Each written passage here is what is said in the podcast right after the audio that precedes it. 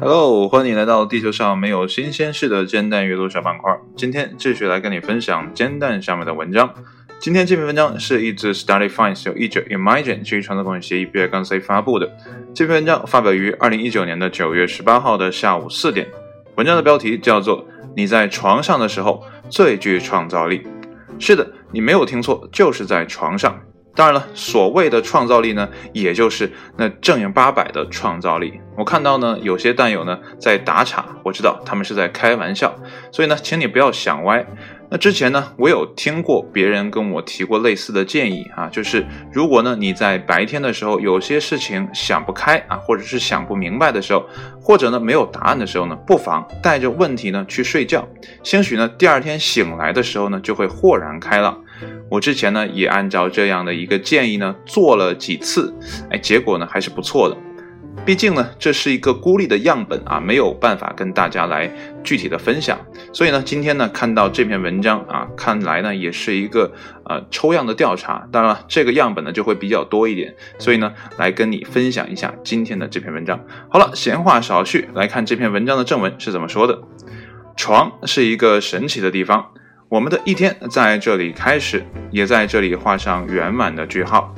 这样看来，假如有一项新的调查表明床榻是最容易产生灵感的地方，也就不足为奇了。据 Surface 公司对两千名英国居民进行的一项调查显示，好点子最有可能出现在我们打瞌睡的时候，甚至早上醒来的那一瞬间，以及半夜。调查结果表明，超过百分之四十的调查参与者认为床是一个有利于激发灵感的地方。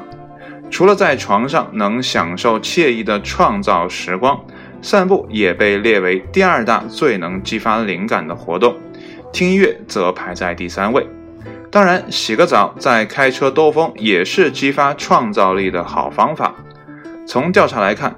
大多数英国人都认为自己是有创造力的思考者，这样的人呢占到了百分之五十三。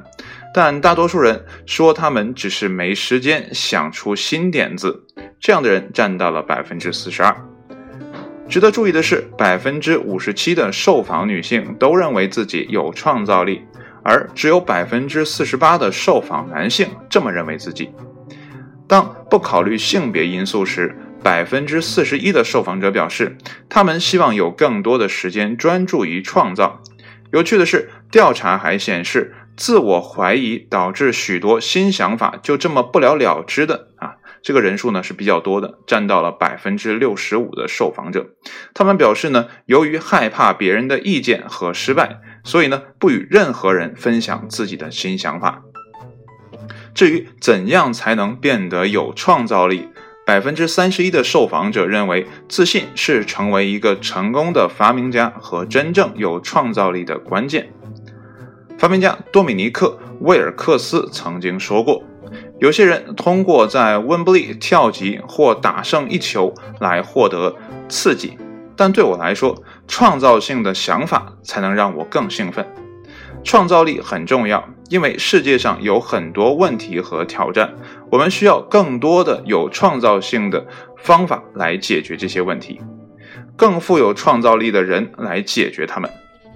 我们认为每个人都可以变得更有创造力，创造力只是一种特殊的思维方式，可以像其他技能一样学习和练习。文章呢到这里就结束了，所以说呢，如果你真的遇到了某些问题，白天呢想不出来的时候，请不要熬夜去想，去睡一觉，兴许呢在那最舒服的时候，这个答案呢就会迸现出来。啊。所以呢，床确实是一个好地方。这里呢，啊，我跟你分享一个小故事啊，也是我今天刚刚听到的，关于呢是一个日本的诺贝尔。啊，物理学奖的获得者叫汤川，啊，叫什么来着？我看看啊，呃，汤川秀树啊，sorry，找了半天才找到。呃，这个科学家呢是比较有意思的，我简单跟你说一下哈，为什么说他比较有意思？啊，这个人呢是一九三二年因入赘汤川家，所以改姓了汤川啊，并来到了大阪。担任呢帝国大学的讲师，同时呢继续从事原子核结构的研究。啊。他废寝忘食的思索，患了轻微的失眠症，白天头脑总是模模糊糊的，一到晚上又难以入眠，而且头脑呢越来越清醒。他躺在床上，看着天花板，对原子核结构的五花八门的想法呢，便都浮现在脑海里。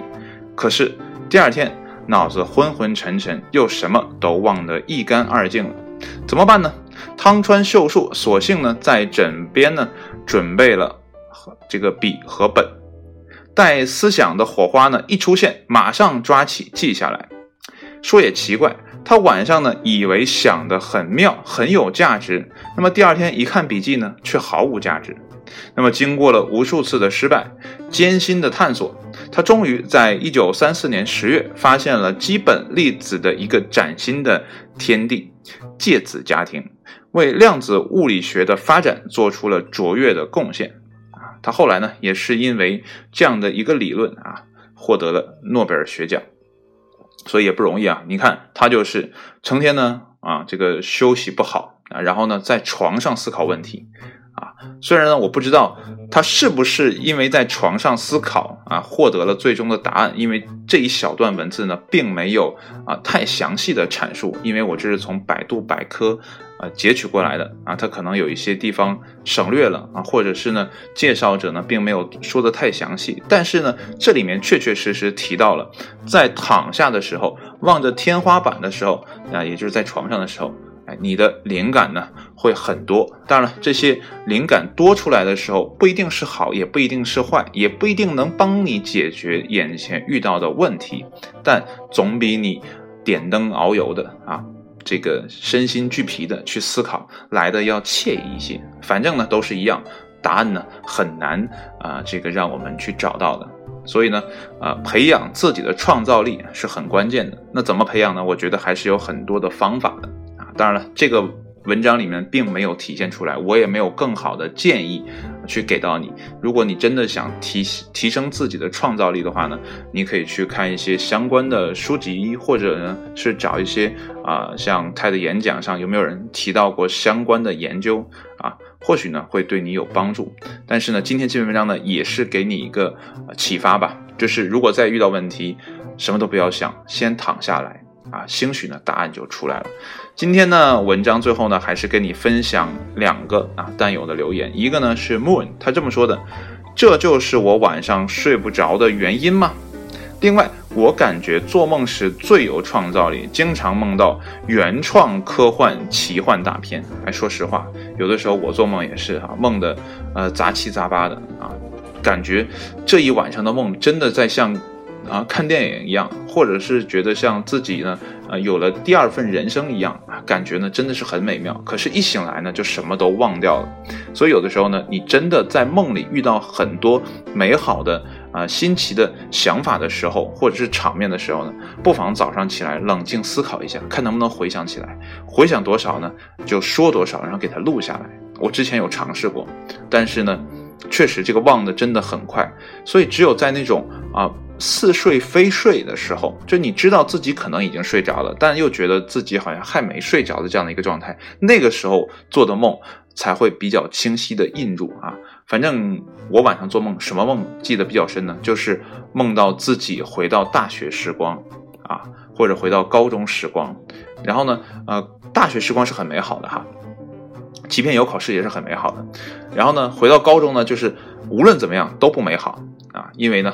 要面对高考啊！最可笑的就是每次我梦到回高中的时候，我都知道自己已经上大学了，甚至都觉得说自己已经毕业了。但是呢，还会说我怎么又要高考了呢？就十分的紧张，十分的焦躁，十分的不安啊！真的，这个可能是我最大的噩梦了。然后昨天晚上呢，我就梦到自己回到大学的啊时光啊，然后说要考试啊，好像是期末考，要考数学，考高数。